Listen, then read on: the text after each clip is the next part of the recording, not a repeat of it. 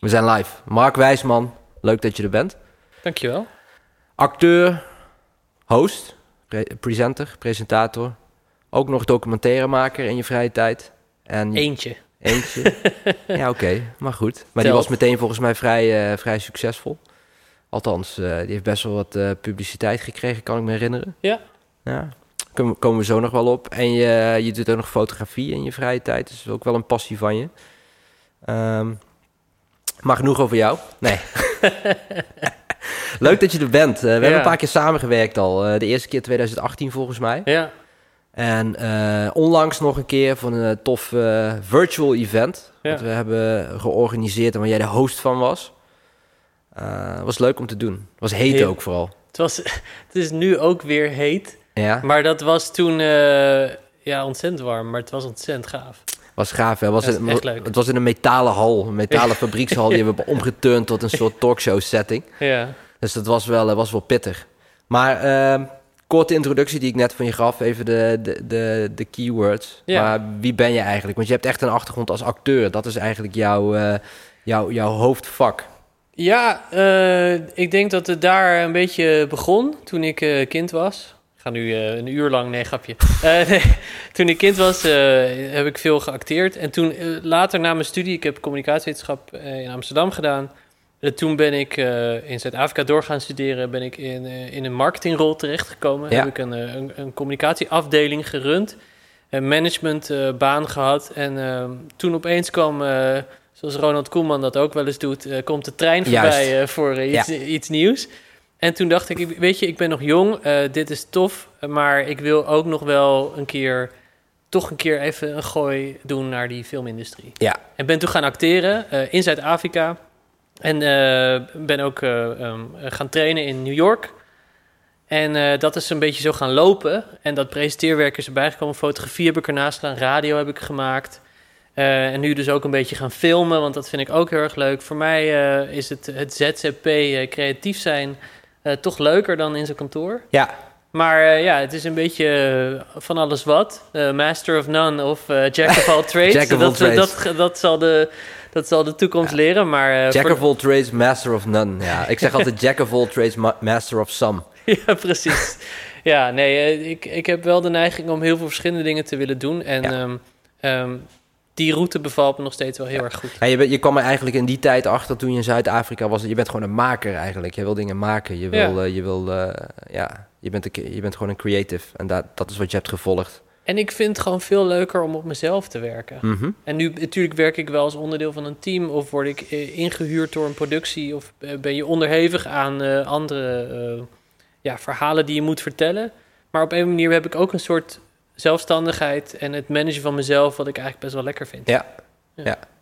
Nee, oké, maar mis je nooit die, eh, die, de wat langdurige dynamiek van een, eh, van, een- van een creatief team? Ik bedoel, je doet het natuurlijk op projectbasis, maar ik heb Ja. de indruk dat, dat dat zijn vaak wel wat kortere periodes. Dat is Ja. een kwestie van dagen dat je heel intensief met mensen samenwerkt. Ja. En eh, nou ja, ik, ik heb zelf, ik, ik heb zelf, ik moet echt gevoed worden in die zin. Ik moet echt, Ja. ik moet echt niet altijd. Ik wil, ik kan ook heel goed alleen mijn dingen doen en daar heb ik ook behoefte aan. Maar ik heb toch altijd weer die, die voeding nodig, dat, dat ik kan sparren en dat, dat er iets van een dynamiek ontstaat, een ongrijpbare Ja. magie, waardoor eh er mooie dingen uitkomen. Nou ja, toen wij samen werkten, vond ik wel leuk dat we ook meerdere dagen werkten. ja, En dan merk ik ook, als jullie dan gaan lunchen, jullie zijn een geolied team, dus jullie kennen elkaar goed. Eh, eh, het is duidelijk dat er ook een soort eh, gezellige, vriendschappelijke sfeer Ja. in zit.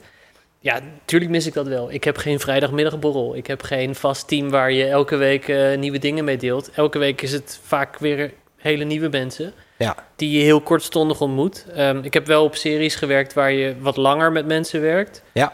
Maar eh, ja, dat, dat tijdelijke is, dat, dat is de prijs die je betaalt. Ik, ik, ja, dat eh, ben ik wel jaloers op, ja, zeker wel. ja. Nou, je mag altijd op vrijdag even langskomen. Maar... Even naar Nijmegen. Ja, is geen probleem. De zon schijnt altijd, Ja, zoals je weet. Dus, eh, oké. Ja, hoe kennen wij elkaar? Wat ik in de intro al een beetje zei. We hebben in 2018 hebben wij een, een project gedaan voor een klant van ons. Dat was eigenlijk een recruitment storytelling film. En eh, daar speelde jij de liefhebbende eh, en eh, technische en gepassioneerde werknemer van, van onze klant. Ja. En ehm, even kijken, ja, dat was de eerste keer dat we samenwerkten. En ik weet niet meer hoe jou op het spoor zijn gekomen. Volgens mij heb ik gewoon eh, gegoogeld naar acteur toen.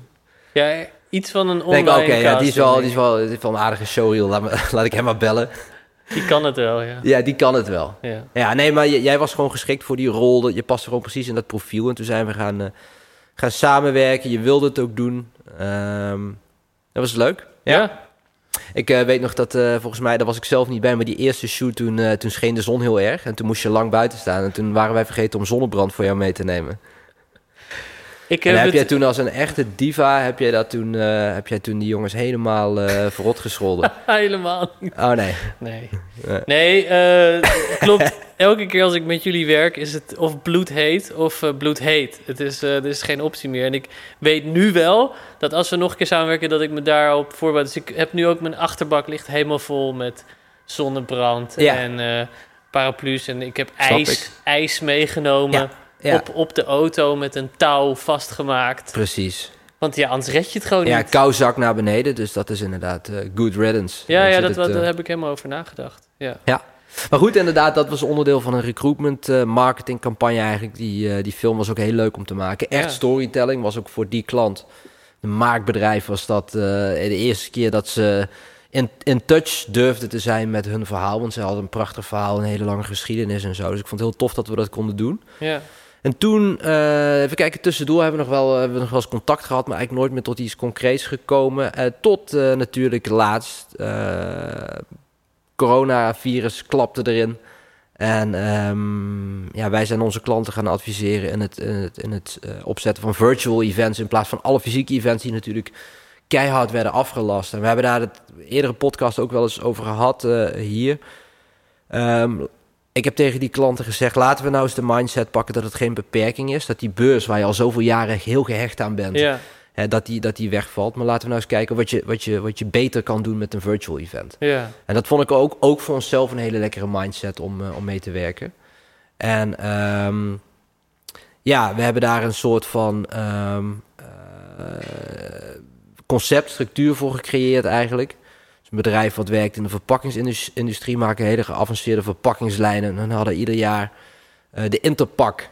Super belangrijke beurs voor hun. Ook echt een, eh, ja, de beurs qua naam in die branche. Ja. Internationaal, heel internationaal georiënteerd, echt wereldwijd.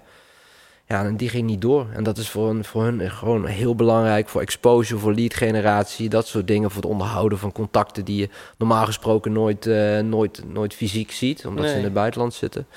Dus dat was wel een dingetje.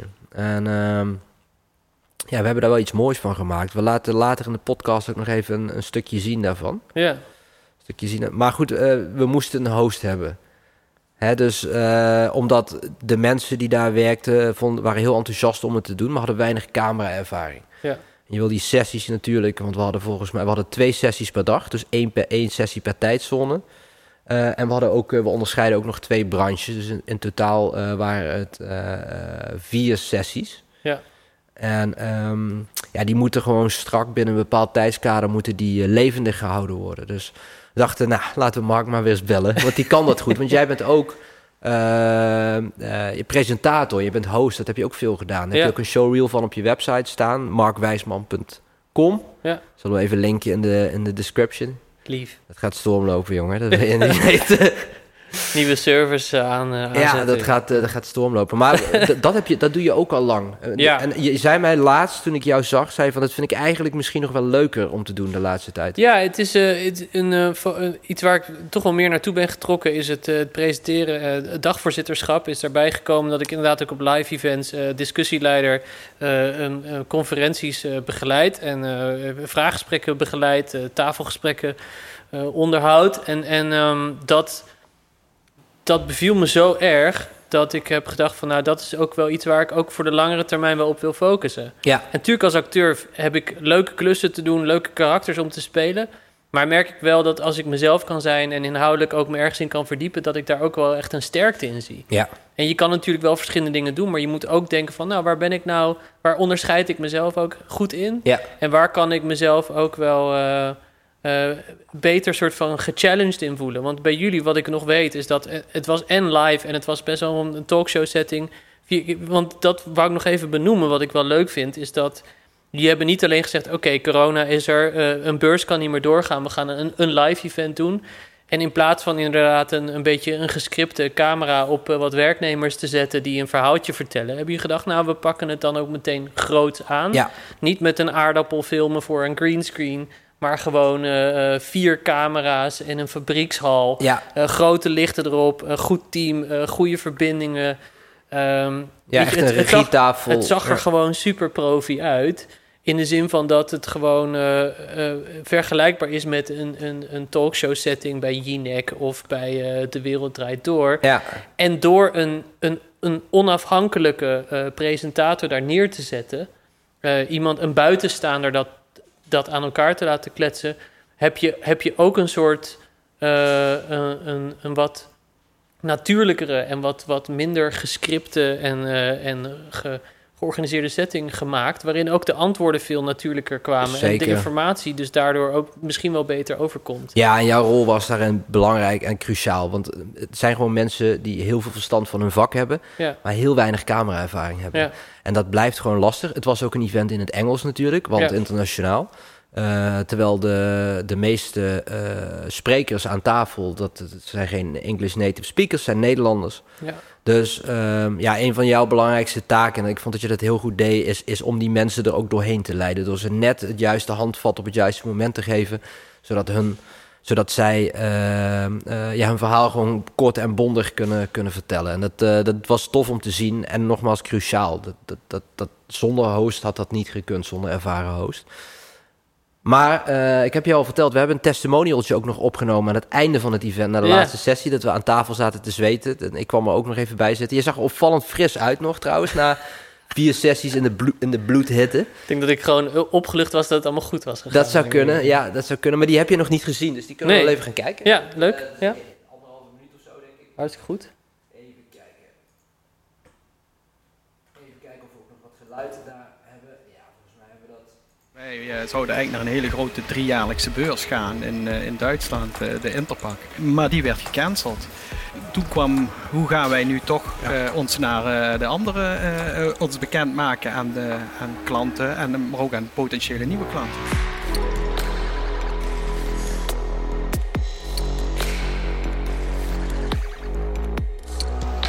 Er is een heel groot team dat heeft net de afgelopen twee dagen hard gewerkt aan een eh, live virtual event.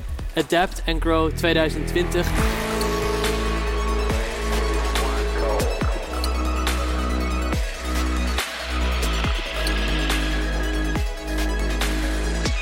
Zeker in de maakindustrie waar we veel werken, eh, jullie natuurlijk ook eh, actief zijn, eh, zie je het nog niet heel veel. In ieder geval niet op deze schaal, met deze setup, met deze, met deze operatie die erachter zit. En als ik dan zie hoe jullie dan eh, heel flexibel zijn geweest om in de laatste weken moesten ook snel video's gedraaid worden. Dus rondlopen, eh, shots maken, dan binnen een paar dagen dat opleveren. En elke keer met vol enthousiasme binnenkomen, spullen klaar hebben en jullie waren weer weg zonder dat we het in de gaten hadden.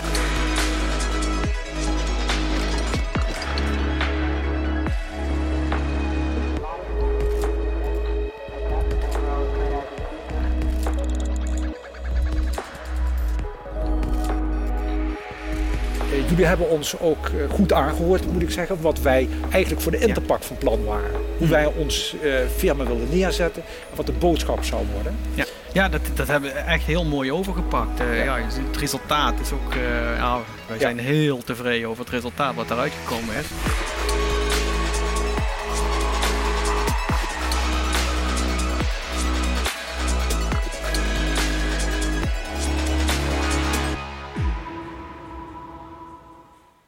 Tof, ja. Heel tof.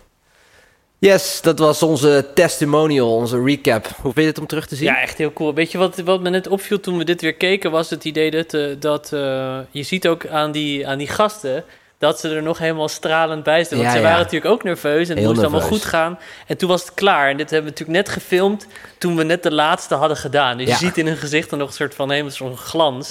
Van, oh, wat was dit tof zeg. En, maar het leuke was dat die, die hele twee dagen was ook... De energie bij iedereen was ook zo goed. Want iedereen was hier zo, keek hier zo naar uit om dit te doen. En ik vond het ook zo, ik weet nog dat ik reed, dan reed ik naar Nijmegen wel, een beetje met nervositeit van, nou, ik hoop dat, vooral die eerste, dat ik dacht van, ik hoop dat alles goed gaat en Ja. dat alles een beetje loopt. Want ja, het ligt toch ook op je schouders dat met zo'n live event dat alles, eh het natuurlijk bij jullie het technische gedeelte, maar bij mij was het echt van, oké, ik moet wel zorgen dat ik, ik heb wel hier de controle dat ik alles wel goed moet begeleiden. Ja. En je zag aan die gasten ook allemaal van dat ze er zoveel zin in hadden. En dat maakte het zo ontzettend leuk om te doen. Ja. Zeker, eh, nee, het was een soort combinatie van nervositeit en gezonde spanning Ja. bij die mensen, weet je Ja. Ze wilden er wel echt iets van maken. En. Ja. we hebben ook best wel wat reacties gekregen, ook van de jongens die daar rondliepen, dus de, andere, de andere personeelsleden en zo. En het, was, eh, ja, het maakte toch wel indruk, want ze hadden dit niet verwacht. Ze hadden Nee. niet verwacht dat het op die schaal georganiseerd zou worden. En eh, nou ja, wat natuurlijk het allerbelangrijkste is, is het resultaat. Ik bedoel, ze zijn nou nog druk bezig met het opvolgen van leads. Maar een van de punten eh, die, wij, eh, die we hebben besproken eigenlijk met, een, eh, met, met de klant vooraf... Van, om, hè, om, ook een- om, om ze te overtuigen van ga dit doen... Is dat je heel specifiek kan targeten natuurlijk. ja. En dat is een van de grote verschillen met een fysieke beurs. Ja, tuurlijk, je schrijft je klanten aan en hopelijk komen ze. Maar goed, het, het, het kost ook moeite om te komen. Veel, zeker als je internationaal bent, moet, moeten die klanten moeten reizen. Ja. Eh, het is druk, het is rumo- rumoerig. Je Het is hebt- duur. Het is duur, zeker. Ook ja, ook, ook dat. Ja, en, maar je- dus wat we hebben gedaan, de structuur was eigenlijk natuurlijk als volgt. Oké, we hebben dus eh, het concept van dat virtual event bedacht samen met de klant. Ja. En vervolgens laat je daar een campagne op los. Dus we hebben ook een teasertje, eh, twee teasers met jou opgenomen. Ja. Dus je hebben we jou in alle eil nog eventjes eh, naar hier gehaald om even snel twee teasers op te nemen. Want Ja. we zaten, was dat wel redelijke tijdsdruk achter. Warm, hè, was het toen weer. Het was ook weer warm. Ja, het is altijd warm hier. En subtropisch klimaat hier. Ja, dat, ja. En ehm, Het Italië van Nederland. zo is dat. Ja, Ja, ja. Dat, eh, dit grote toeristische toekomst. Maar in ieder geval, eh, ja, campagne-content gemaakt. Dus het waren onder andere die teasers van jou. Dat was een artikel, dat Ja. een nieuwsbericht op de site van de klant. Nog een paar mooie visuals hebben we gemaakt. Dus we hebben het ook gesegmenteerd per branche. We hadden dus eh, health and personal care en food and beverage. Ook heel belangrijk om die segmentatie te maken. Kan je net weer accenten leggen in je, in je, in je, ehm, in je sessie. eh, ja, die, die wat relevanter is voor de ene en de andere Ja, doelgroep. Dat is ook leuk. Daar moest jij ook weer op, op inspelen natuurlijk. Je, je had een, eh, een steile le- leercurve had je. Je wist eh, op het einde wist je alles van geavanceerde verpakkingslijnen en assemblagelijnen. Maar ehm dus heel gericht campagne gedaan. Dus echt betaalde advertenties, eh, gericht targeten op, die, op, op, op jouw beslissers. Hè? Dus ook op je, je, huidige en je potentiële klanten. Ja. Eh, en het allerbelangrijkste is nog eh, dat je ook heel veel inzicht kreeg in wie er nou uiteindelijk heeft ge- ingeschreven, heeft gekeken, hoe lang die mensen hebben gekeken, et cetera. Ja. En het salesapparaat van de klant kon dat ook direct opvolgen. En dat hebben ze dan ook direct gedaan. Zo slim. Ik snap, Ja. ik, ik, ik- aan de ene kant snap ik wel dat er wel weer fysieke beurzen gaan komen. Want ik denk dat, Zeker. dat dat ook wel ergens, eh, hè, dat, dat menselijke ook wel ergens een, eh, een voordeel heeft. Maar op deze manier zie ik ook wel hoe ontzettend snel en inventief en ook hoe qua hoge kwaliteit die jullie hebben geleverd, hoe je dan ook zoiets meteen helemaal naar een digitaal eh, platform kan verplaatsen. Ja. Super cool. En voor mij ook fijn. Ik had natuurlijk in maart ook een aantal conferenties staan die ik zou gaan presenteren. Ik zou op de, op de jaarbeurs eh, een volle week gaan, eh, gaan dagvoorzitteren. Nou, dat viel natuurlijk allemaal weg. Jammer, want juist dit jaar wil ik, was ik echt heel erg aan het inzetten om eh, ook de live presentatie nog verder door te groeien. Ja. En dat, dat is nu toch wel ook weer tot z'n recht gekomen met zoiets. En ik heb ontzettend genoten om, om dat event met jullie te doen. Ook omdat jullie het zo professioneel hadden opgezet. Maar ook eh, met een team dat heel enthousiast was. En Ja, leuk hè. We hadden, we hadden een leuk team ook Ja. samengesteld. Het was natuurlijk een, een grote, een grote crew. Eh, we hadden eh, ook echt een, een regieteam die, het hele, eh, de, die de regie en, en het live, de livestreamverbinding eigenlijk op zich had genomen. Eyes Ja. and Ears. En we hadden natuurlijk de decorbouwers, zullen we maar zeggen. De mensen die de tafelsetting en de, en de belichting. En, Ja. eh, eh, en we hadden natuurlijk meerdere cameraposities. We hadden... Als ik me niet vergis, hadden we drie, vier, camera, Vier camera's, vier cameraposities, waarvan eentje eh, een lopende camera was. Ja. Eh, omdat er natuurlijk ook eh, bij dat event live presentaties van een machine of van een productielijn werden gegeven. Ja. Ja, dus die kla- de klant heeft wat innovaties die ze, die ze aan het doorvoeren zijn. Nou, die werden daar gewoon direct gepresenteerd live. Dus het moest wel allemaal goed gaan. was even spannend, maar het ging goed. ja, En ehm, ja, dus dan liep er een cameraman mee. Het, is gewoon, het was zo'n dynamisch geheel. Dat zat, het was rijk, gev- rijk gevuld, zou je Ja. kunnen zeggen. En eh, ja, als je dan nogmaals de, marketing, de meetbare marketingdoelstellingen eraan koppelt. Eh, dus het, eh, het target segmenteren en, en vervolgens opvolgen van die data was leuk. En dat heeft de klant ook als heel overzichtelijk ervaren. Ja. Hè, dus de, ook de opvolging daarna. Dus, ehm, Nou ja, als jij een beurs hebt, dan weet je niet als iemand die komt kijken naar jouw demonstratie of die komt omdat jij een gratis sushi stand hebt. Want ze hebben altijd iets om je soort van naar binnen te lokken met iets Ja, leuks. ik ga altijd voor de gratis sushi. Ja, dat is, dat is ook super. Ja. Maar je weet niet hoe lang zo iemand naar je verhaal luistert. Je weet eigenlijk niet eh, waar die in geïnteresseerd is, eh, waar die nog misschien een vraag over heeft. En in zo'n, in zo'n live event kun je, je kan gewoon zien. Die van die industrie was er zo lang, keek eh 80% of 90% van die, Ja. van die live sessie af. Heeft zelfs de Q&A nog meegedaan, heeft nog een vraag ingestuurd. Dat is zo anders en zoveel beter wellicht dan, dan, eh, dan een beurs. Ja, goed dat je het zegt, de Q&A. Dat vond ik Ja. eigenlijk nog achteraf gezien... vond ik dat het leukste, meest natuurlijke Ja. stukje van, de, van, van iedere sessie. Ja, Eh, wat we dus deden was, eh, eh, voor de kijkbuiskinderen, was... eh, we verzamelden, te- er kwamen vragen binnen van kijkers. Dat was een chatbox, een live chatbox.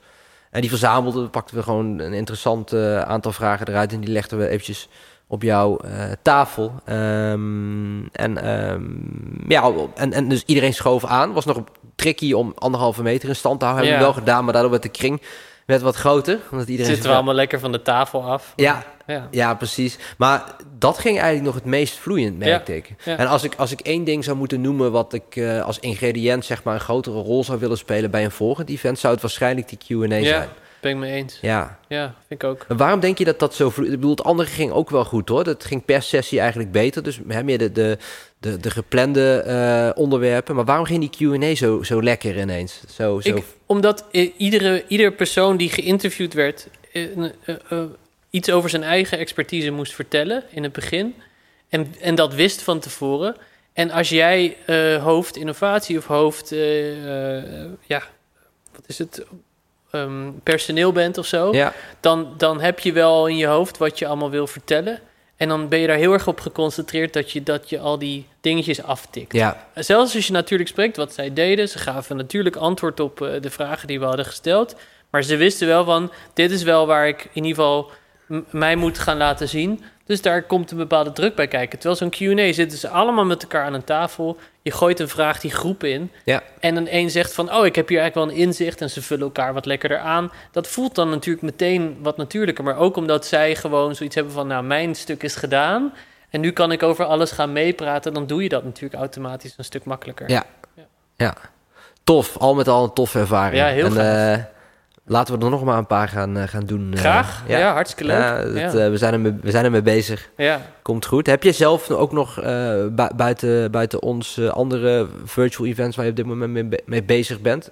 Ik bedoel, ja, merk, je dat, merk jij dat het, dat het meer gaat leven nu ook door COVID? Dat ja, ja, zeker. alternatieven Ehm, worden gezocht, in welke vorm dan ook? Ja, kijk, natuurlijk, eh, omdat het eh, redelijk vers is, eh, de coronatijd, zijn er sommige bedrijven die iets live of die een beurs zouden hebben, die zijn nog wel wat, die, die hebben zoiets van, nou, we stellen het nog wel even uit en we kijken wel hoe het gaat en zo. Maar ik denk, zoals jullie, een van de, een van de eerste die zoiets groots zo hebben gedaan. Eh, En als mensen, zodra mensen zien, denk ik dat dit ook gewoon succesvol is, dan zal het opeens heel erg snel gaan, gaan omslaan. Ja. Maar inderdaad, binnenkort is er inderdaad al een live event. Ook eh, bedrijven die, vooral die over de grenzen ook eh, andere ja, takken van hun bedrijf hebben of andere eh, kantoren hebben zitten. Die, die, die... Kijk, het punt is, corona of niet, bedrijven moeten blijven communiceren. Ja. Ze moeten naar hun consumenten blijven communiceren, maar ook naar, eh, binnen hun industrie, maar ook gewoon binnen hun eigen bedrijf. Dus ik heb nu bijvoorbeeld eh, binnenkort een, een live event, dat is, dat is naar, binnen het bedrijf zelf. Dat gaat naar het personeel toe. Want ook daar heerst onzekerheid. En de enige manier voor bedrijven nu om te communiceren is door video. Nou, dat, er zijn natuurlijk verschillende manieren om dat te doen. Je kan een heel gescripte eh, corporate video maken, wat jullie ook zo goed doen. Maar daar is ook de standaard tegenwoordig zoveel hoger in gezet. Storytelling is belangrijker. Je moet eh, veel creatiever zijn om de aandacht te pakken. Droge content wordt niet meer gekeken, want we hebben al zoveel videoconsumptie. Ja. En zo'n live event, ja, dat maakt toch iets wel een stukje interactiever. Het maakt iets nog natuurlijker. Ja. En het, het, geeft, het, het verkleint misschien de afstand tussen de partij die iets wil communiceren en de ontvanger. Ja. Je verkleint het daarmee. Want met live heb je zoiets van, oh, ik ben hier echt bij. En als je een corporate film kijkt die gemaakt is, dat kan natuurlijk prachtige storytelling zijn. Zeker voor bepaalde, voor bepaalde momenten Werkt dat heel in, goed, in je ja. journey en Ja. in je customer journey. Zeker, ja. Nee, absoluut.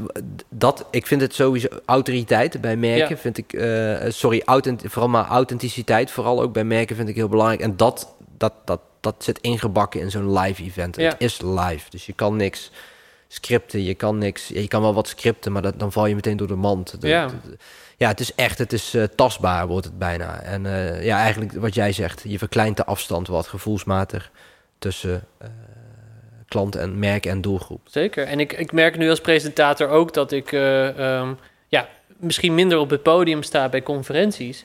Maar ik doe, zoals jullie live event, er komt nog een live event Ja.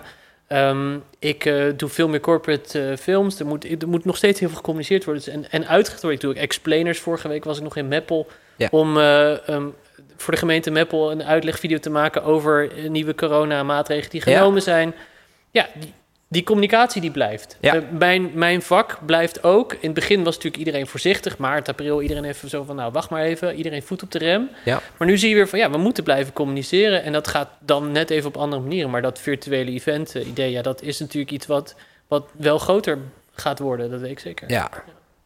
We gaan het zien, maar ik denk het ook. Ik denk het ook. En je hebt ook veel commercials gedaan. Eh, en eh, wat mij opvalt aan jouw portfolio is dat je altijd, je wordt altijd, of ja, bijna altijd wel gekast als een soort, ja, hoe zou ik dat eens, als een soort lovable fool. Ja. Hoe, Ja, hoe, heb- komt, hoe, hoe, hoe, kom- is dat, ben je, eh, ben je dat ook? Oh, ik ben ontzettend lovable. Ah, nee, ik denk dat het, het, is, het, het is kip of ei. Want aan de ene kant, en dat is zeker met commercials werkt dat heel erg zo, is dat je, je, je bouwt natuurlijk een, een reel op. Mensen zien je als een bepaald type. Ja, En ga je dan dus ook casten zoals de, dan krijg je die typecasting van, dat zie je heel vaak bij, eh, bij eh, Hollywood acteurs ook. ja, Iemand is een bepaald type, dat werkt goed, dat, dat slaat aan, da- daar pakken we hem eh, mee. Maar ja, er zit ook natuurlijk genoeg van mezelf in. Ik ben ook best wel een droogkloot en ik ben heel expressief, dus daar kun je best wel iets een komen. expressieve droogkloot. Ja, dat daar is kun je- een mooie contradictie. Ja, nee, niet. Ja, ik snap, ja, ik snap wat je bedoelt. Maar ik kan, ik kan heel met mijn expressie en mijn wenkbrauwen kan ik iets heel droogs uitbeelden. Ja, En, ehm, en ik denk dat dat voor commercials goed werkt, want dat is. eh, en ik ben een type waarin ik, ik ben niet, eh, ik ben geen, eh, geen macho model, ik ben geen eh, Harley Davidson, Da- David of. eh, we hebben nog een mooi verhaal over trouwens. Ehm, nee, daar hebben we ooit auditie voor moeten doen namelijk. Oké. Ehm, voor David of, dat is heel grappig. Maar nee, ik ben niet. en ik ben een beetje een soort relatable. ja. Guy next door. Everyday guy next door. Ja. Met, met een wat, wat zachter, vriendelijk uiterlijk. En ik denk dat het voor commercials werkt dat eh, blijkbaar heel goed. Want Oh, ik, dat doe- denk ik doe er best wel veel. Ja, ik, ik vind eigenlijk dat bijna alle commercials, kan, kan er zo geen opnoemen waarin het niet zo is, waar jij eh, die rol speelt, die passen gewoon ook, vind ik. Ja, Ik bedoel, ik zie vaak genoeg commercials waarvan ik denk van, oké, ja, dat is echt heel cheesy gecast. Die gast die, of die, die vrouw die, ja. nee, dat past gewoon niet. Dat is Nee. het niet. Maar bij jou past het altijd als gegroot. Ik geloof bijna dat jij dan onderdeel van zijn huishouden bent of zo, weet je wel. ja ik, dat is mijn method acting. Ik, Ja. ik, ik spendeer Ja, drie, drie à vier jaar in dat huishouden... om me voor te bereiden voor de commercial. dat weten mensen Nee, niet. Maar er komt je- heel veel bij ja, kijken. je krijgt zelfs kinderen erbij. Er gewoon, Ja, ja, die, die, die, Die- ik, zijn ik begin jou. hele relaties. Ja. Alleen al voor die ja, je bouwt hele Dat- levens op. Lijkt me weten- wel eh, intensief om dat te managen. Als je het meer Ja, ik heb meerdere gezinnen die ik moet onderhouden Ja. nu. Ja, door, heb je de dubbelgangers. commercials. door de commercials met hard aan het werk. Dus eh, Ja, en daar moet ik natuurlijk altijd wel eh, voor klaarstaan. Want Ja. ja. ja, anders ben je de huisman niet meer. dat snap ik. Nee, maar leuk. Wat, wat heb je noem eens wat dingen. Wat heb je allemaal gedaan? Ik weet dat je voor, ja, noem het zelf maar op. Wat, wat, zijn je, wat zijn de leukste dingen die je hebt gedaan? Waar kijk je met het meeste plezier op terug? Ah, ja, dat is lastig. Ik denk dat... eh, nou, er komt binnenkort komt er wel een hele leuke uit... waar ik ook echt een hele klunzige eh, huisman speel. Met een hele pittige vrouw. Dus echt gewoon, eh, zoals in Modern Family... een beetje die, die Ja. verhouding. Met een beetje wat taaiere tante en een klunzige man. Nou, je ziet het bij grote merken... eh, supermarkten zie je dat altijd. Ja, het is altijd klopt. de vrouw die een beetje het touwtje in handen heeft. Een en de beproefd man. concept, ja. Ja, het is, dat is, een, een, ook, het is ook echt een heel Hollands concept, vind ik. Het is ook zo natuurlijk. Ja, nou ja, we zijn natuurlijk al een beetje slappe zakken Ja. eh, thuis, dus dat, is, eh, Nou dat, ja, dat klopt. ik wel in ieder geval. Maar, suck- we zijn allemaal wel een beetje suckers for love, ja, zeker. ja, precies. Nee, ehm, maar vorig jaar, ik heb Kwekkenboom vond ik leuk. Oh ja. eh, omdat, eh, ja, dat was gewoon een best wel goed simpel concept van... Nou, er is nog één bitterbal over. Je staat met een vriend op een borrel... en je hebt allebei zo'n soort stand-off van... oké, wie gaat hem pakken? En daar kan ik de hele mooie soort van eh, tragische blik nog laten zien... dat ik natuurlijk niet de laatste Nee, bitterbal precies. Jij had hem. Ik kan hem Nee, even niet. Je had hem niet. Nee. ik had hem niet, maar in dan, in dan de, de extra, die, die payoff, die extra vijf seconden... die dan vaak na de commercial nog een keer komt... heb ik, heb ik dan nog een andere nog te pakken. Want Ja. dat is de Old Amsterdam. Die is hart- hartstikke, hartstikke lekker. Ja. Ehm, Heineken heb ik gedaan. Het was leuk, omdat... ehm, Oh ja. dat, is een, dat is natuurlijk een, eh, een gaaf merk. Eh, Super. ehm, en zij, ze hebben gave campagnes en we, we gingen ook naar het buitenland. Dat was heel leuk. Het was met David Coulthard, wat wel heel vet is Ja. om mee te filmen. Hele aardige gast. Formule is 1 zo'n- coureur eh, uit de jaren 90 en, eh, en eh, early 2000. Oh, dit is voor de niet-kenners? Ja, nee, precies. Je kan niet verwachten dat iedereen. Ja, je kan niet verwachten dat iedereen weet wie, wie David Coulthard is. Zijn, zijn kaaklijn is toch Dat is zijn die. Dat is, famous. ja, die is gepatenteerd, hè? Ja, nee, leuke gast. En het is gaaf omdat dat natuurlijk gewoon een ontzettend grote campagne is. Ja. En die komt dan ook tijdens de Champions League halve finale op, op het grote scherm. Ehm, maar dat zijn leuke ervaringen om te doen, omdat ze vaak... Dat zijn grote producties, er zit, eh, er zit eh, high pressure in, want die moeten ze natuurlijk te snel opzetten. Het moet er goed uitzien, alles moet goed lopen. Soms met een film of een serie heb je nog dat je een beetje speling hebt en dan kun je... Hè, maar zij hebben natuurlijk een limiet van Ja, 15, absoluut. 10 seconden, misschien 15, 30 seconden Ja. is de standaard. Ja, daar moet alles in passen. Dus je ziet ook dat, dat, dat, vereist ook van jou als acteur om, om hele goede, scherpe dingen goed neer te zetten. Als Ja. het om die ene blik gaat van twee seconden, dan moet hij wel net lekker voelen en moet hij net lekker zijn. Maar ook de shootplanning natuurlijk, weet je. Het is Ja. super strak Super gepland strak. natuurlijk. Ze hebben vaak, als, als, als er bijvoorbeeld een, eh, een locatie of een commercial met een bepaalde celebrity is, die hebben ze vaak maar voor een paar uur. Ja, En dan, dan moet het gebeuren, ja weet het je. was ook nog op zijn verjaardag, dus dat Oké. was heel leuk. Ja, Ehm, ja, en die hebben we s'nachts geschoten. En ehm, ja, dat had natuurlijk wel een tijdschema. Maar het ging, eh, ja, dat zijn van die teams, joh, die, die zijn zo gestroomlijnd om dat, eh, om dat eh, voor elkaar te krijgen. ja. En dan heb je met hem, hij was heel geduldig en wij ook, want je moet altijd wachten tussen takes door. En er moeten altijd dingen even gefixt of veranderd worden en zo. Maar dat, dat zijn gave shoots om te doen. Eh, ik heb ook veel buitenlandse commercials gedaan voor Amerika, voor Polen. Ik heb twee voor Polen gedaan. Ja. Ik heb iets met Polen, dat, eh, dat is wel leuk. ja, je hebt een beetje toch misschien wel iets van een Pools- Oost-Europees. Ja, uiterlijk. Frankrijk ook. En dan Ierland. Ik, ben heel, ik heb ooit een Ierse loterijcommercial gedaan. Oké, Heel lang geleden. En die, eh, die draait nog steeds. Dat is een jaar in, jaar uit. En eh, ja, dat zijn leuke dingen om te doen. tof. Ja, heel lachen. Zie, eh, zie jij veel verschillen eh, tussen, eh, tussen, tussen landen waar je die commercials hebt gedraaid, qua crews, qua, qua agencies? Ehm, Nou- zie je veel culturele verschillen qua, qua gestrestheid, qua, qua manier Ja. van, van regisseren, dat soort dingen? Ja, Nederlanders zijn over het algemeen best wel chill om mee te werken. Ehm, de, ik denk dat Amerikanen zijn met alles wat ze doen gewoon altijd serieus. Dat is niet erg. Dat maakt ze ook eh, zo succesvol Ja. in heel veel dingen. Eh, maar dus de, de Ameri- ik wil niet zeggen dat de relaxte mensen minder succesvol zijn. Maar Nee. dat is gewoon een mindset bij de Amerikanen. Is gewoon, zij nemen alles heel serieus.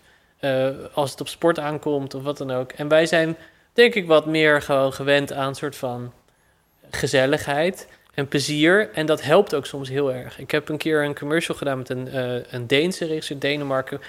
Zet ik een beetje in hetzelfde straatje als Nederland en Scandinavië, Duitsland. Met een Deense eh, regisseur, we moesten ook met kinderen werken. Ja, daar, daar komt dan ook een bepaalde stress bij kijken. Een grote commercial voor een De- Deens, wat is het, zuivelbedrijf. Er speelde een familie en die, ze- die kwam echt op set en die zei gewoon meteen... Jongens, als we geen plezier hebben, dan, dan zetten we alles stop. Dan gaan we naar huis en dan gaan we wel een andere keer verder. Ja. Dus het belangrijkste is dat we gewoon met elkaar een leuke dag hebben. En eh, met, z'n- met z'n allen ook naar de kroeg na afloop. Nou, ik heb met wel wat Amerikaanse crews gewerkt, maar ik denk, ik denk niet dat dat de, het motto van de dag eh, was geweest. Nee. Eh, en dat, dat is een andere werkwijze. Ik wil niet zeggen dat de ene beter of slechter is dan Wat, de wat, ander. eh, wat vind jij het prettigst? Of ligt dat ook aan het type project? Soms heb je gewoon die performance nodig en die druk, maar soms is ontspanning juist heel. Ja, voor- regisseurs zijn, zijn ook zo anders Ja.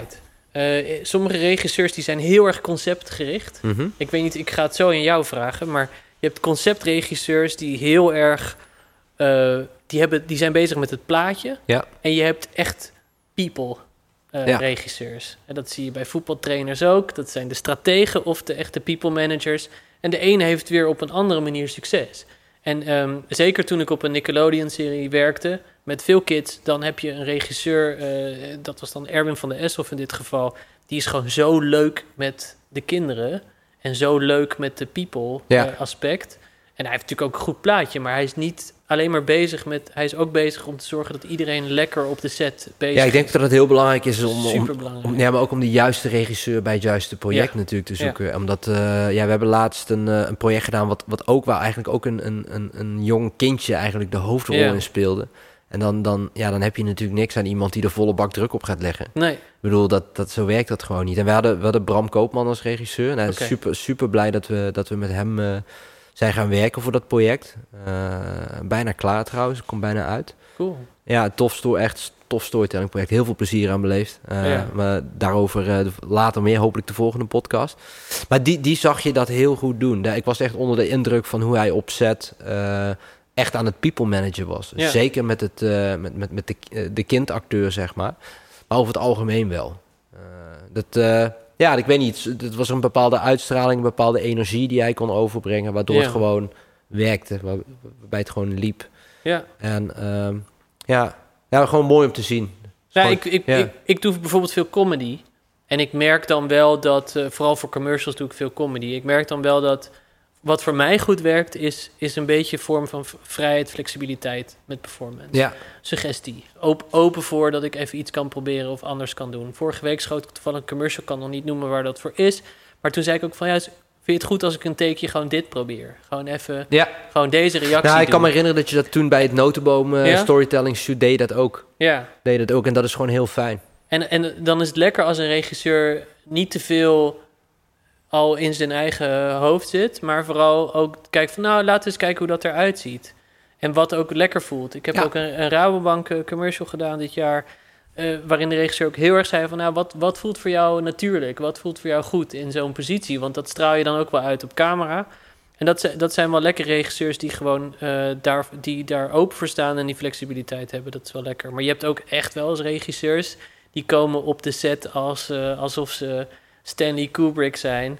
En eh, die kun je niet eens eh, recht, eh, die kun je niet eens persoonlijk aanspreken. Dan moet je via de assistent met ze Ja. communiceren en zo. Ja, dan wordt het wat gecompliceerder, vind ik. Ik zag eh, behind the scenes laatst van The Irishman. ja? Waar we het, waar we het in het vorige gesprek nog even over hadden. Ja. En dan zag je Scorsese dan, die inmiddels natuurlijk al flink op leeftijd is. Maar die, daar hadden ze heel veel footage van hoe hij behind the scenes gewoon één op één met die, met die acteurs bezig was.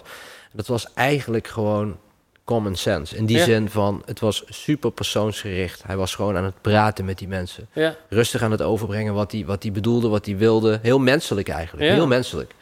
En eh, ja, eh, natuurlijk heeft iemand dan een bepaalde X-factor waarom die zo succesvol is geworden. Maar in, in de basis zag je hem gewoon eigenlijk gewoon normaal doen. ja. Hij was gewoon normaal met die mensen aan het, eh, aan het omgaan. En, en normaal aan het communiceren. En, en zichzelf niet aan het overschreeuwen, maar gewoon... eh, ja, het was gewoon het leuk om te zien. Dat, ging heel, dat zag er zo natuurlijk uit. Ja, leuk is dat. Ja, was wel, wel mooi om te zien, ja. Ja, je hebt toch ook een keer een commercial met Econ gedaan, kan ik me herinneren? Met Econ. De ja. zanger Econ. Ja, ik heb, nou, ik zit in een musicvideo van Econ. Ah, Ah, en daar speel ik zijn manager. Dat was heel bijzonder. Ik werd toen gebeld door mijn agent. eh, ja, eh, wil je in een musicvideo spelen? En normaal ben ik daar niet zo dat ik denk, nee, liever niet. Maar toen zei ze, ja, want je speelt dan de manager van Econ. Nou, dat vond ik natuurlijk best wel, best wel tof. ja. Eh, dus eh, ja, is goed. En toen eh, heb ik het inderdaad, het gingen we ergens een beetje in een soort woestijnachtig landschap gingen we schieten. Ik kan me iets van een caravan herinneren of een trailer Ik of zat zo. in de trailer. Ja, ja, ja. ja Ik zat ja. dus de hele dag in de trailer met... We hadden één trailer voor Econ natuurlijk. Die had zijn eigen trailer. Maar er was er één. En het was echt in een soort zandwoestijnachtige setting. Dus ik zei tegen hem van... joh, vind je het goed als ik bij jou even kom chillen? Dus ik zat met hem en zijn bodyguard slash personal assistant. En eh, eh, gewoon te chillen met hem in die trailer. Hoe was eh Econ opzet? Was Ja. het een leuke, leuke gast? Ja, Of, eh? ik, ik, weet je, soms heb je wel eens dat je ook vooral met celebrities denkt van tevoren... oh, die zullen wel lastig zijn of die zullen wel eh, eh, moeilijk, eh, moeilijk zijn op set. Maar hij was zo chill. Maar ook iemand die gewoon niet alleen maar een beetje tof zou te doen... maar zeker ook gewoon een normaal, nuchter, vriendelijk gesprek. We hebben vooral toen over Afrika gesproken, omdat hij daar heel erg bezig Ja, was met Senegal komt die ontwikkeling. vandaan volgens mij, hè? Senegal, toch? Oh, dat weet ik niet Ah, zeker. Maar ja, Ja, dat, dat, mij wel. dat geloof ik best. Mhm. Dat is ook een heel muzikaal land. En, ehm, en dat hij daar ook heel erg bezig was met projecten met Ja. water en elektriciteit. En ehm, eh, leuke projecten. Ik heb natuurlijk nog wel een beetje scoops gevraagd over allemaal celebrity vrienden van hem. Zoals Ja. Beyoncé en Kanye en zo. Ja, je was daar eventjes aan het, eh, aan het, Even aan aan het vissen. aan het fanboyen. Ja, ja, ik Ja. vond- nou, maar dat was wel Laten lachen. ook even fanboyen, maar wat, welke, welke, welke grote naam heb je nog meer opzet eh, gezien door de jaren heen? Nou, de, de cast van Homeland Oh, was ja. wel heel gaaf. Ja, Eh, dat was op dat moment ook echt mijn favoriete serie. eh, die, dat was echt mijn Game of Thrones, zeg maar. wat deed je op die, op die, eh, op die set? Of Nou- heb je daar gewoon, ben je daar gewoon binnengedrongen? Nee, nee, nee, nee, nee, nee, nee, nee, zeker niet. Nee. Ik, heb, ik, ik, ik was er putjeschepper geweest als ze me hadden gevraagd. Maar ik had, die serie kwam een seizoen filmen bij ons in de buurt. En ehm, eh, toen woonde ik in het buitenland. Ja, En toen zei ik tegen mijn agent, joh, dit is echt mijn all-time favorite show. Ik vind het zo gaaf.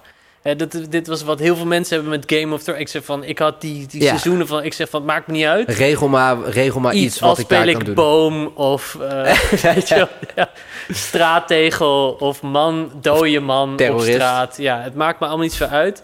En ze zochten niet echt, eh, het was of ze zochten een soort Navy SEAL-achtige acteur. Nou ja, duidelijk. Ja, Ik niet. Eh, al heb ik wel wapentraining cursus ooit gedaan voor acteurs. Ja, Heel tof. ja. Combat training gebruik ik nog steeds eh, niet. Maar, eh, maakt niet uit. maar voor de kijkers thuis, als je ooit iemand met mijn postuur en een AK-47 wil, dan, dan, ja, dan ga ik het heel realistisch op scherm laten zien. Nee, eh, Fantastisch. dat is heel tof. Ehm, en ze zochten dan ook wel een soort van, ja, ehm, wat was het, Pakistaans-achtig uitziende mensen. Eh, daar, eh, daar val ik ook niet helemaal eh, tussen. Dus, ehm, dus toen zei ik, ja, het maakt me allemaal niet zoveel uit. Maar toen, eh, ik kon een soort, eh, ja, nou ja, wat is het, een edelfigurant-achtige rol krijgen met acht andere acteurs. Ehm, en eh, nou, ja, dat heb ik natuurlijk gedaan. Dat is super gaaf. En het allerleukste voor mij was gewoon dat je gewoon ehm, een aantal dagen gewoon op die set kan rondlopen. Ik mocht inderdaad wel echt acteren. Ik ben ook te zien in een aantal scènes daarin. Dus dat ja, die, eh, die wil ik wel even... Welke seizoen eh, was Seizoen dat? 4 is dit. Seizoen 4, Episode episode... 7. Ja, we gaan sowieso alle dingen die we benoemden, dus de commercials waar we het over hadden, waar jij in hebt gespeeld, die gaan we allemaal linken. Oh ja? allemaal, ja, nat- ja, natuurlijk. Anders hebben mensen toch geen referentie, Mark. Dan zitten wij maar gewoon waar. over commercials te ja, praten. dit, is wel, dit is wel een aflevering waar je, waar je eh, heel kort moet knipperen, denk ik. Om, eh, Oh, om oké. Ja, je bent het nu alweer aan het downplayen. Sowieso. maar Nee, het is, ik- natuurlijk, het is natuurlijk fantastisch Het, dat je... het- het- daar ging het ook voor mij niet echt om. Het Nee. ging er vooral om dat ik een inkijkje kreeg op een, eh, op een set van eh, zo'n ontzettend succesvolle grote eh, productie. ja, Super gaaf. wat viel je het meeste op qua, qua, qua... Wat was het meest indrukwekkend aan die set en aan de productie? Zo ongelooflijk gestroomlijnd. Ja? Ja, man. Noem eens een voorbeeld. Ja, en buiten dat ze een enorme set hadden gebouwd, gewoon eh, de, de, de, de efficiëntie van, van, van werk, van shots, eh, hoe snel iets moest om, omgebouwd. Ja, het is natuurlijk een groot team, maar echt gewoon, er zat echt tempo in. Het was echt, maar dat heb ik altijd al met Amerikanen een beetje gehad. Elke seconde telt. En, ehm, en dat kunnen ze heel goed om daar gewoon high pressure goed mee om te gaan. En wat ik zo knap vond, is de acteurs, hoe ze zich... eh, ik, ik kreeg natuurlijk een, een, een, van dichtbij een kijkje hoe die acteurs zich echt opladen voor een scène. En als je zelf dat vak beoefent, is dat gaaf om te zien. Dit zijn mensen die toch wel op het hoogste niveau eh, dit, dit doen. Ehm, hoe ze, eh, vooral in emotionele scène, waar ik ook echt naast stond, eh, hoe ze zich dan eventjes gewoon even klaarmaken voor zo'n eh, setting. Vooral als er zoveel mensen omheen staan. Heel, heel impressive om te zien. Leuke mensen, ehm, cool team. En voor mij gewoon een gave ervaring. Ja, fantastische ervaring, ja. Heb je Carrie, Carrie en Sol nog even gesproken? Of, Ik heb Soul gesproken. Ja? Carrie die was, was gewoon vooral druk met de Ja. rol. Eh Soul heb ik wel ontmoet, maar wel buiten de set. Ehm, en dat was aardig vent. Ja, Ja, cool. leuk. Echt heel leuk. Rupert Friend ook, die Quinn speelt ook. Oh ja, dat, echt, eh, eh, dat, vind ik een, eh, dat, was, dat vond ik een mooie rol voor hele aardige vent Ja? ook. Ja, echt, Is, het, is hij Brits? Ja. Ja, dacht ik al. Grappig. Er zijn heel Ja. veel Britse acteurs die het gemaakt hebben in Hollywood. En ik Ja. heb daar wel een theorie over waarom dat zo is, maar dan mag jij zeggen of dat, of dat klopt. En dat, dat ook gewoon wanneer je het niet verwacht. Ik, ik, ben, ik vind de serie Hannibal vind ik geweldig. Ja? Hè, met Mats Mikkelsen. Ja. En, en eh, ik ben eventjes de naam van... Geweldige slechterik trouwens, Matt. Fantastisch, ja. Maar ik ben even de naam kwijt van zijn tegenspeler Will Graham, dus het personage Will Graham. Ja. Ik ben, eh, ik ben eh, you, ja, forgive me, ik ben even zijn naam kwijt. ook Brits. Ja. En zo zijn er steeds acteurs die ik heel goed vind, die ik dan weer in interviews hoor later met een, met een gewone accent. En dat zijn dan Britten. Heel veel Britse acteurs die het gemaakt hebben. En die ik vaak ook steen goed vind. Ja? Die, vind- die, die, eh, ja, dat zijn de, de meeste acteurs, Hollywood-acteurs die ik goed vind. Of de- mijn mijn favo's, zeg maar, die zijn Brits. Blijken, Of blijken later Brits te zijn. Ja. Ehm, Zo'n Idris Elba, hè, die zat dus al in The Wire. precies. En in The Wire speelde die iemand dus uit... eh, waar, waar speelt ze zich ook? eh, Baltimore? Baltimore ja, is het Baltimore inderdaad, ja. Met echt een, echt een lokaal accent. En die bleek ook gewoon een Brit te zijn. Een ontzettend goede rol neergezet. Ja, het is ongelooflijk. Tom Hiddleston, Tom Holland heb je nu, Tom Hardy, alle Toms. Ja, Eh, nou precies. Nee, maar je kan een heel lijstje opnoemen. Maar ik Ja. denk omdat het komt omdat het acteren van, van, van origine in, in, in Engeland ja. echt een nobel, nobele professie Dat was. Hè? Dat is ongelooflijk. Shake- tijd van Shakespeare. Dat werd echt gezien als een, als een ja, als net zoals een kunstschilder eigenlijk. Ja, het is echt Eh, een kunstvorm. Ja, dat, dat zit, dat zit heel, Hogere kunst. ja, het zit heel diep ingebakken in de Ja. cultuur. En het is een heel serieuze opleiding. Opleidingsinstituut Ja. heb je daar natuurlijk ook. En dat, dat valt me altijd op. Dat zijn hele, hele solide geschoolde acteurs. Die, die zijn gewoon steengoed vaak. Ze nemen het zo ongelooflijk serieus daar. En het is eh, geweldig, want ze hebben op privéscholen... is natuurlijk drama is echt een vak. Dat Mhm. is echt gewoon... Dat is een, ze zien het ook echt als een echte kunst. Echt een kunst en een vak om, om dat goed te kunnen. Drama is echt een ontwikkeling die, die jezelf echt beter maakt. Eh, maar ja, dat, dat, eh, dat zie je zeker terug. En ehm, ja, op, eh, op, eh, ze hebben daar geweldige instituten waar dat, eh, waar dat wordt gedaan.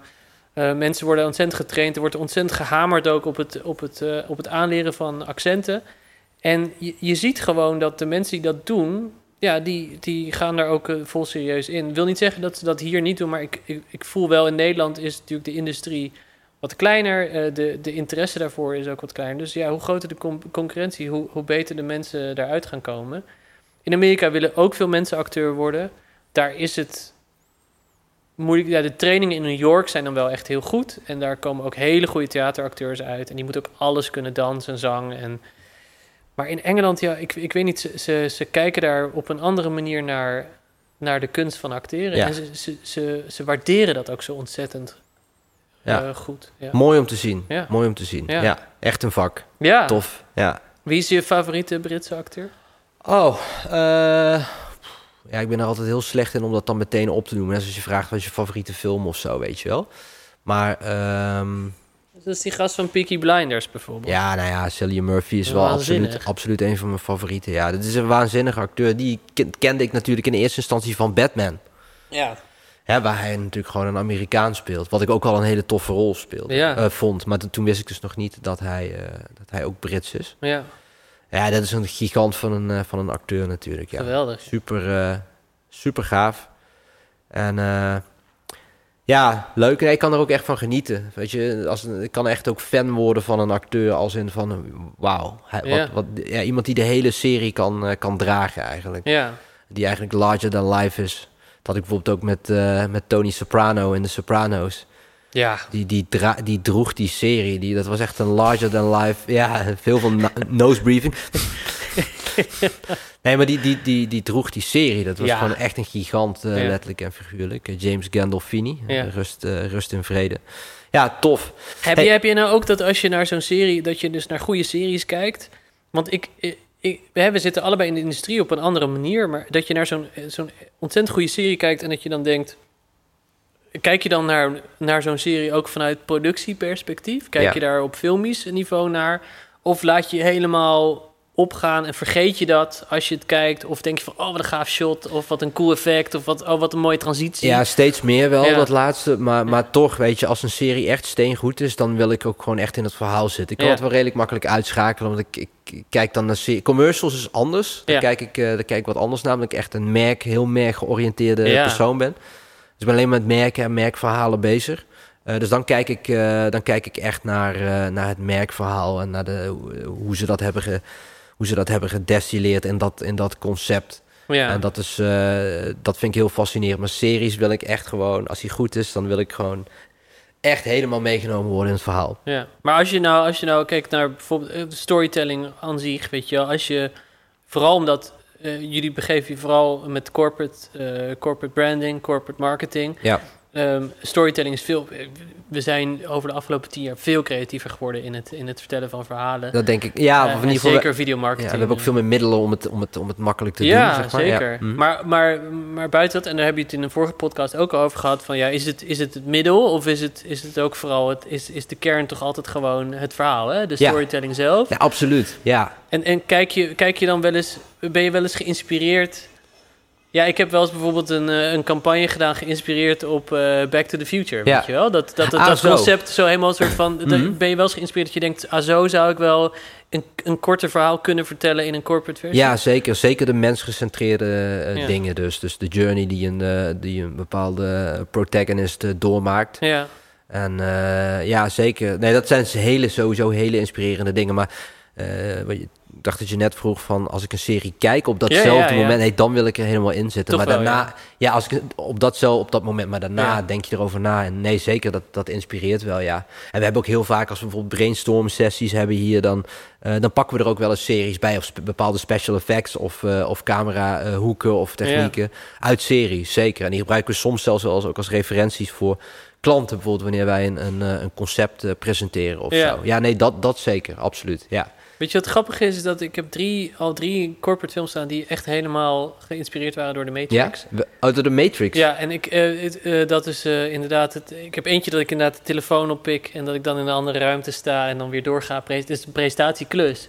Maar het is wel helemaal gedaan dat ik inderdaad zo die, die Matrix-transitie doe. En je ziet heel vaak referenties van films terug in corporate films. Wat ik wel leuk vind. Je ziet ook, eh, natuurlijk de mensen die het maken zijn liefhebbers. Dus die, die nemen dat dan mee natuurlijk in een soort denk van... oh, dat is wel cool om Ja. een soort hommage te doen. En te- of met een knipoog. Of, Zeker. ehm, eh, dat- Nou, nou, je het zegt. Ja, Ja. Nee, we hebben de, de, de storytelling film voor een klant die we nu aan het maken zijn. Er zitten wel degelijk... eh, eh, ja, dat is wel degelijk geïnspireerd op, op, op wat, gewoon wat, wat, wat elementen uit bekende films, weet je wel. Ja. Meer in de sci-fi hoek deze keer. Ik wil er nog niet te veel over zeggen. Maar Nee. eh, ja, nee, nu je het zegt, ook be- bewust en onbewust neem je denk ik wel, eh, wel dingen mee. Het is geen hommage of zo, specifiek aan een film. nee. Maar wel een bepaalde verhaallijst, bepaalde dynamiek tussen een, een, een kind en een, en een volwassene of zo, weet je wel. Dat, ja, ik denk toch dat het stiekem wel een grotere rol speelt. Het is ook logisch, want je kijkt natuurlijk je hele leven al films. Dus die manier van, van verhalen vertellen, die, die zit ook wel eh, ingebakken. Die is, je, Ja. die is je eigen. Ja, interessant. Ga ik eens over nadenken in hoeverre dat eigenlijk een rol speelt. Ja, ik kan me voorstellen dat het zelfs onbewust wel gewoon ja, ik denk onbewust vooral, ja, zeker. Omdat je toch zoveel eh, ziet. Hè? Kijk, als je veel boeken leest en je zou zelf gaan schrijven, zou je misschien ook onbewust bepaalde structuren of bepaalde verhaallijnen of eh, dingen eh, overnemen. En Je ziet bij bijvoorbeeld Christopher Nolan een goed voorbeeld dat hij altijd eh, tijd en eh chronologie om, om, om, om, om, omgooit. Ja. Dan bij zijn nieuwe film ben ik ook benieuwd hoe hij dat dan gaat doen. Ehm, Hoe heet die nieuwe film ook weer? Tenet. Tenet, precies. Daar Ja. heb ik de trailer van gezien. Dus Ja. Zo, dat zag er interessant uit, ja. uit. Ja. ja. Wat is nou, wat is jouw favoriete Nederlandse commercial? Commercial. Waar je zegt van, nou, dat vind ik nou echt. Het hoeft niet per se op de manier waarop het eruit ziet, maar gewoon dat je denkt, dit is gewoon, dit zit gewoon goed in elkaar. Ja. Ja, ik denk toch dat ik dan al heel snel bij de Heineken commercials uitkom. Ja, Ja, ik vond toevallig eh, is al wat ouder eh, die van het Noorderlicht, weet je wel. Dus Ja. het ruimteschip in het Noorderlicht vond ik zo vet. mooi. Ja. En wat ik heel goed vind is dat, en daar hou ik ook heel erg van, is dat, ehm, eh, dat, dat, eh, dat Heineken het, het nationale aspect gebruikt. Ja, en een zeker. beetje de Nederlands op de hak neemt. Dat is natuurlijk een terugkerend thema. ja, Eh, een soort van trots met een, met een knipoog op, Ja. op Nederland. En onze quirkiness en onze, onze, ja, onze, onze opvallende dingen, die, die nemen ze altijd mee. En dan bouwen ze iets heel moois omheen. ja, Vind ik heel erg leuk. Dat is, dat is het eerste wat me te binnen schiet. Maar we hebben, wij houden eigenlijk een, een soort van collectie bij... die we Ja? steeds aanvullen. Ja, van een ontelbaar aantal commercials... die we buitenland en Nederland... eh, die we bijhouden. En die we ook gewoon kijken eh, per categorie... voor wat inspiratie of om een brainstorm op gang te krijgen of zo. Dus eh, heel veel, ja, heel veel. Qua Nederlandse commercials... ja, er zijn natuurlijk fantastische commercials gemaakt. Maar again, ik ben er niet zo goed in. Had ik voor moeten bereiden. Dat is eigenlijk gewoon Ja? nalatig van mij dat ik dat niet heb gedaan. Ja, Maar misschien bij de volgende podcast. Ja, de biertjes, de biertje, alle biertjes reclames zijn altijd Ja, eh, goed geweest. Precies, dat heeft ook een persoonlijke, Wat is persoonlijke het, Rudy, die eh, skileraar met... eh hey, Biertje. Ja, dat, is ook een, dat was ook, goed. ook een hele mooie man. Ja. Ja, super. Die blijft ook echt hangen, weet je wel. Maar vroeger ook met de Melkunie had je ook die gasten. Maar ik, ik, ja, het, is, het is leuk om te zien hoe die creativiteit altijd geweest... en dat die ook is overgegaan in de, in de bedrijfsfilm, corporate film. Dat Ja, daar veel meer wordt Zeker, gedaan. ik vind het heel leuk dat Superleuk. steeds meer merken, en dat is misschien wel een leuk, eh, leuk punt om nog even te benoemen, steeds meer merken doen dat en trekken dat ook veel verder door en Ja. durven dat nu ook te doen. Ja. Zeker B2C, hè, de grote B2C-merken. Wij werken veel in, in de B2B. Eh, en daar zie je, en dat proberen wij ook, proberen wij steeds meer dat, eh, dat voor elkaar te krijgen en klanten daar, zich daarvoor te laten openstellen. is wat conservatiever, Ja. snap ik ook. Heeft ook wel zijn redenen hoor, dat is allemaal wel te onderbouwen. Maar mijn visie is dat je juist een groter contrast ja. eh, in- eh, kan, kan, kan creëren in een, in een branche die vrij conservatief is qua marketing, qua storytelling. Ja. Eh, een veel groter contrast. En dat zie je ook wel terug bij projecten die we hebben gedaan. Bijvoorbeeld maakindustrie, dat is hartstikke leuk. En daarom ben ik ook zo enthousiast over het project wat we nu aan het doen zijn. Want dat is echt een conservatieve branche, ook qua Ja. marketing van, van hun concurrenten. Ja. Dus daar verwacht ik wel het een en ander. Verwacht ik wel wat reuring in de markt. ja. Wat dat betreft. Dus ja, zeker. En ehm, ja, storytelling. Ik geloof en ik geloof sowieso vanuit, vanuit why denken. Dus eerst inspireren, eerst Ja. mensen inspireren en dan heb je hun, hun, hun buy-in om, om ook over de technische eh, details eh, te, gaan, te gaan lezen en dieper de materie in te gaan. Ja. Dus, eh, En voor mijn vak is het ook leuk, want de combinatie Tuurlijk. van acteur en presentator zijn... Is, werkt heel goed als je inderdaad wat meer spel... of dat dat een campagne iets creatiever wordt... en dat je wat meer spel erin moet gaan leggen. En, maar dat je ook inderdaad de, de wat drogere bedrijfsfilms... die je misschien voorheen had... ja, dat dat steeds minder eh, vanzelfsprekend wordt... en dat steeds meer bedrijfsfilms ook creatiever worden. Absoluut, zeker. En dat kan ook een beetje crossover zijn. Wij doen Ja. ook producties waar we bijvoorbeeld een mooie, in- een, wat verhalen er in de intro en outro eromheen bouwen. Hè? Eh, maar ja, vaak wil een bedrijf toch ook gewoon wat meer context geven door wel degelijk wat dingen te wat inhoudelijke dingen te communiceren met animatie of met voice-over of zo. Maar dan kan je daar alsnog een soort van verhaallijntje doorheen weven. Ja. Waardoor het toch wat inspirerender wordt, waardoor het toch wat aantrekkelijker wordt. En, Ja, eh, leuk ja. is dat. Ja, ik vind het een hele mooie ontwikkeling en die kan voor mij ook niet, eh, niet ver genoeg doorgetrokken worden. Maar wij zitten allebei volgens mij in een kant waarin, waarin je kan zeggen dat we allebei wel in een goede tijd leven om ons vak te doen. Ja, jij zit in videoproductie, daar, daar, daar wordt veel in gedaan. Er wordt ontzettend veel Ja. in gemaakt. Zelfs ook in de coronatijd. zeker. Ik eh, doe veel voor de camera, dus daar, daar, er is ontzettend veel ruimte. Je bent niet meer afhankelijk van een televisieserie of een film, want ik ben veel minder eh, eh, BN'er dan, dan wat andere acteurs zijn. Maar ik heb wel heel veel werk in de, in de bedrijfssector. Absoluut, zeker En, heb je dat, ja. Veel consistent eh, ehm, ja, aanwezig werk in, in die, en, en dat bevalt me eigenlijk best Ja. wel goed. Nee, absoluut. Ik ben het ermee eens. Het is een, je, hebt een veel, je hebt veel meer kanalen om... eh nou, sowieso. je Ja. komt, er is veel meer mogelijkheden om laagdrempelig ook content te maken. Wat eerst altijd voorbestemd was voor tv-studio's natuurlijk. Ja, Dat is, en dat, dat, dat, ook dat ontwikkelt zich steeds verder en wordt steeds breder. ja. Eh, ja, het is een heel toffe ontwikkeling. Eh, It's a great time to be alive. Eh, want ehm, ja, het is voor bijna iedereen toegankelijk om content te maken en om je creatief te ontplooien. Het is heel, het is heel tof, ja. Ja. Fijn dat je nog even wat diepgang geeft aan deze podcast. Hoe zie je de toekomst? eh? Eh, goed. Ja, de toekomst zie ik, zie ik goed en positief. Alleen, het is een heel brede vraag natuurlijk. ja. Ja. Maar, Vooral voor jouw bedrijf dan. Oh, zo, ja. Ja, goed. Ik, eh, hoe ik de toekomst zie is dat wij, wij waren eh, al eigenlijk al een tijd zijn wij geleidelijk een transitie aan het maken van, van waar de focus vooral ligt op video eh, Ja. contentproductie. Wat we natuurlijk nog steeds heel veel doen en blijven doen. Maar ja, wij zijn vooral sterk in, in, in denken vanuit merkstrategie en daar kan, concepten voor ontwikkelen. Creatieve Mm. concepten, voor storytelling films bijvoorbeeld, maar ook echt creatieve campagneconcepten die, Ja. die breder gaan dan video alleen. Dus ik, wij posi- positioneren ons, en zo voelen we dat ook, dat we dat zijn als een soort video-driven branding agency. Ja, dus we hebben ook een, een, een, een tagline, een soort payoff. En die, eh, die- daar sta ik ook echt achter. Dat is onze why. En dat is unlo- unlocking the hidden potential of brands in a video-driven world. ja. En dat is ook precies hoe we het zien. Eh, dus we kijken naar een merk en we zien heel veel onontketende potentie in zo'n merk zitten. Misschien soms durven ze niet hun verhaal te vertellen of zien wij mogelijkheden om dat te doen. Wij unlocken dat. Ja, En ons eerste wapenfeit is, is, is meestal video. Het zijn, het, zijn, het, zijn, het zijn wel campagnes met een mix van, van verschillende type content, ja. maar wel meest video-driven. Wij zijn wel een video-first bedrijf en zo zien wij de wereld ook, als een video-first wereld. Cool. En, en ik denk dat daar een hele mooie eh, sweet spot voor ons is, waar we steeds dichterbij komen. Ja. Eh, om hele mooie dingen te doen en om te groeien. En dat is, ik, ik zie, ik, ben, ik heb super veel zin in de toekomst. Jij? Ik eh, zeker, ja. ja absoluut. Ik Ja. eh, wil wel de live conferenties terug ook. Op het podium staan. Dus er komt ook een bepaalde spanning bij kijken, maar daar moeten we gewoon even geduldig in zijn. Maar zeker op het gebied ook van presenteren, acteren. Er is, er- is zo, er is, wat je precies zei, er zijn zoveel kanalen om nu te kunnen werken. En eh, natuurlijk, er is altijd concurrentie en je wordt ouder en er komen andere dingen komen. Voor, maar ik, ik denk zeker als, eh, als je gewoon de markt goed in de gaten houdt, jezelf goed blijft ontwikkelen en inderdaad eh, in ieder geval de dingen maakt die je zelf leuk vindt. Dus daarom ben ik ook gaan filmen en fotograferen. Ik ik vind het maken zelf ook hartstikke leuk.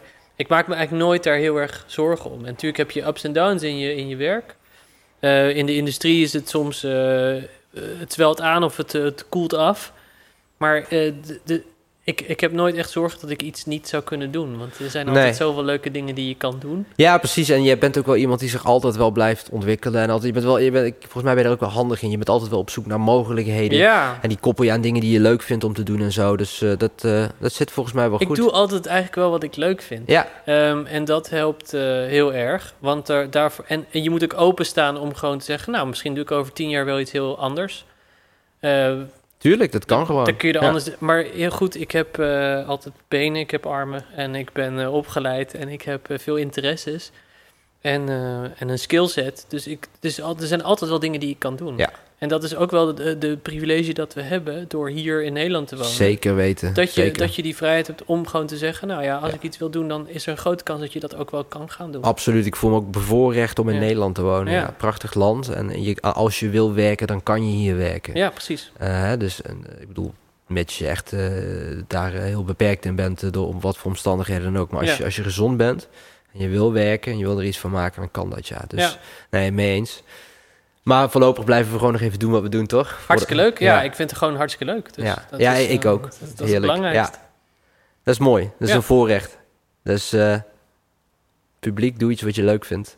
Word, Ja, daar, word, daar heel, en word daar heel goed in en maak er je beroep van. Makkelijker gezegd dan gedaan, maar het kan wel. Ja, je hoeft er niet meteen heel goed in te zijn. Je moet het gewoon proberen. Ja. En eh, kijken wat je eruit kan halen als je er zelf maar plezier aan beleeft. Zeker. Ja. Mark, dankjewel. Leuk dat, je, leuk dat je er was. Dankjewel. Leuk dat ik hier mocht zijn. Super lachen. Absoluut. Altijd welkom voor de vrijdagmiddagborrel. Ja, een stukje rijden, maar prima. Maar de zon schijnt wel altijd. Het is hier wel een stukje warmer, ja. Ja, precies. Zuidelijker. Nogmaals, dankjewel. En we zien elkaar snel weer. Is goed. Thanks.